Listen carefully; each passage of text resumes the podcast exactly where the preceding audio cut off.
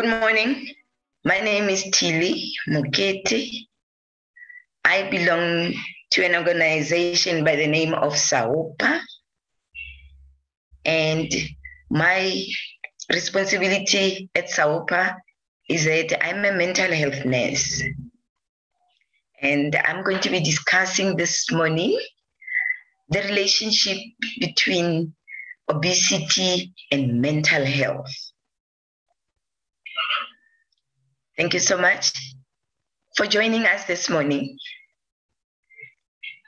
As I would quickly want to go back to what Dr. discussed, Dr. Noloazi discussed as one of our teammates, obesity on Monday, I think. She went to great lengths of outlining what obesity is and how obesity affects the physical aspect of individuals. And she left all the psychological aspect of it to me. And yes, mental health and obesity are closely related. There are a number of studies that have shown that there is a positive association between mental health and obesity. And there are mental health illnesses or problems such as depression, eating disorders, substance abuse, and others that are having a close relationship with obesity. In what way? Individuals overeat when they are not happy. Individuals feel anxious when they are misfits in society, and that is mental health. Individuals become obese because they just want to eat for the sake of eating, maybe to satisfy a certain issue in life that transpired earlier on. Thank you. Next slide.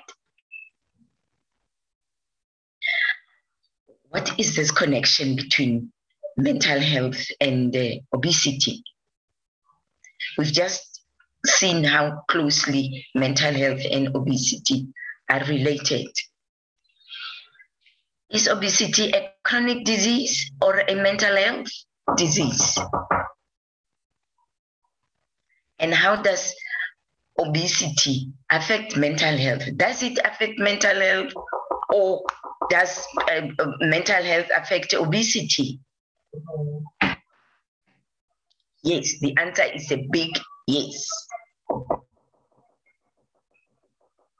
Next slide, please. How? Let's look at how mental health is affected by obesity. Physical appearance of individuals especially the morbidly um, uh, uh, uh, obese people, have got a poor body image. And this leads to poor self esteem. So we have both younger people in our population as well as older people. Both males and females are affected by obesity and they do not feel well in the bodies that they are carrying. What happens if an individual is young and is looking for work? The minute they want to prepare themselves for interviews, they just feel hopeless. Oh, I can't face them. Oh, I look big. Oh, what will they say? Oh, um, I don't think this job I'll be able to, you know, to do. Or just to appear in front of a panel, it's daunting, it's a daunting task. So people do suffer from depression and anxiety because that is anxiety due to obesity. Let's look at the younger people, the ones that are going to school, the children as well as the adolescents. they're being bullied at school due to their inability to participate, participate in certain activities. Some of them can't walk. Some of, of them have got breathing problems. Others cannot run or even walk. And they're being teased and teased and bullied. Or a bully, for that matter, can be the one that bullies other children because he is big. He is not fitting very well with uh, uh, uh, with his counterpart or peers. Next slide.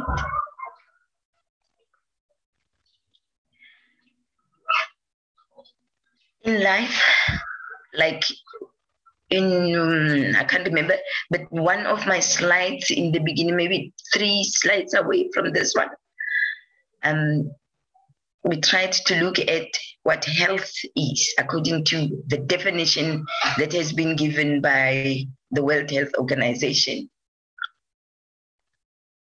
And uh, we believe that everybody's life has to be balanced.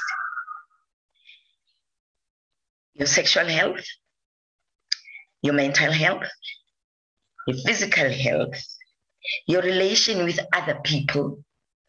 We need to balance all these. So all chronic diseases, your, for example, your diabetes, your high blood pressure, the cholesterol, the arthritis, stress, etc. They, all these diseases cause sexual dysfunction. And any couple that has got a problem with their relationship as a couple, then they end up with the sexual dysfunction and they will be depressed. Some hit the bottle because they will go to alcohol and become alcoholics. Others will be so stressed that they even um, stop working or they go to drugs. And the minute they, they, they, they try and handle their lives in that fashion, then we have got bigger and bigger problems. Morbidly obese people suffer from poor mental health. They, they, they, never accepted themselves. And this is what we should be looking at when they walk into uh, consulting rooms or we walk into our their homes or we walk into a group where people are trying to lift each other up by sharing information on how to lose weight or on how to handle themselves generally in life.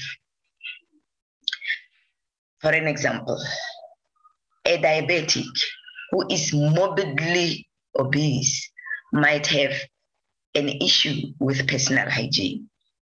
Because some of them, remember, they don't even get out of bed. Others will get out of bed, but the mere exercise of walking into the bathroom, for them, it is it, it is not on. It is huge. It's it's a it's a challenge to an extent that their oral hygiene is poor. They might not even take medication appropriately.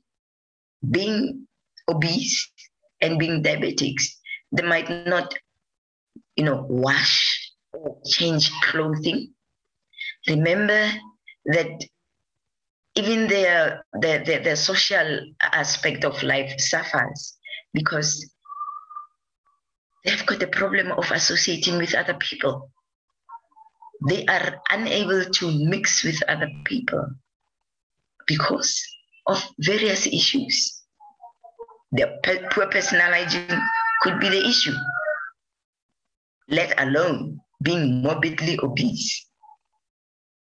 They don't change their clothing as frequently as it should, they, they, they should change their clothing. And then they have got probably a smell that is unwelcoming to other people. And it's not to say that they're not aware of that. They are aware. They could be staining their clothing because if it's a lady and she's in her late 50s or so, she's morbidly obese and her personal hygiene is poor, they, they, they, they might have leaking urine. The bladder might leak urine.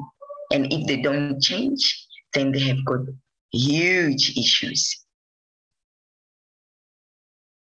Next slide. In conclusion, obesity affects the physical and mental aspect of individuals terribly so. I've just alluded to the social aspect of the social uh, relationship with other people.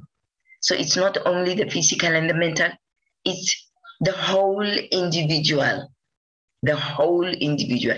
It can be an association with family, an association with co-workers, an association with neighbors, an association with eh, fellow church goers, you know, people where people don't want to sit next to you because you've got this unwelcoming odor, either from your clothes or from your skin, or even from your breath, because your oral health is not welcoming. So, obesity is a risk factor with regards to children and adolescents, psychological and emotional well being. So as, as, as you can see, I did not I did not um, bring out a lot of information on obesity, how it's related to to mental health, especially with the young ones. But in my conclusion, I'd like to challenge us that if we see to it that we encourage our young ones, especially children at the school going age, that they have breakfast and they have lunch, then the chances of them being obese later on in life are very minimal. I think my colleague will speak about who is a, also a professional and a, a professor in this field of food and nutrition and exercise. She will be able to take it further I'm just laying a carpet for her. She will be able to take it further and speak about obesity, how it's related to nutrition, and how we can help our young ones who are supposed to be leading very active, highly active lifestyles more than us as, as, as the, the, the older ones. Not to say that we shouldn't be active or be exercising, but the young ones feel the pressure even more. And if they start young but not exercising, where will they be in their lives generally? So this really creates problems physical, mental, social problems for the young ones. I thank you.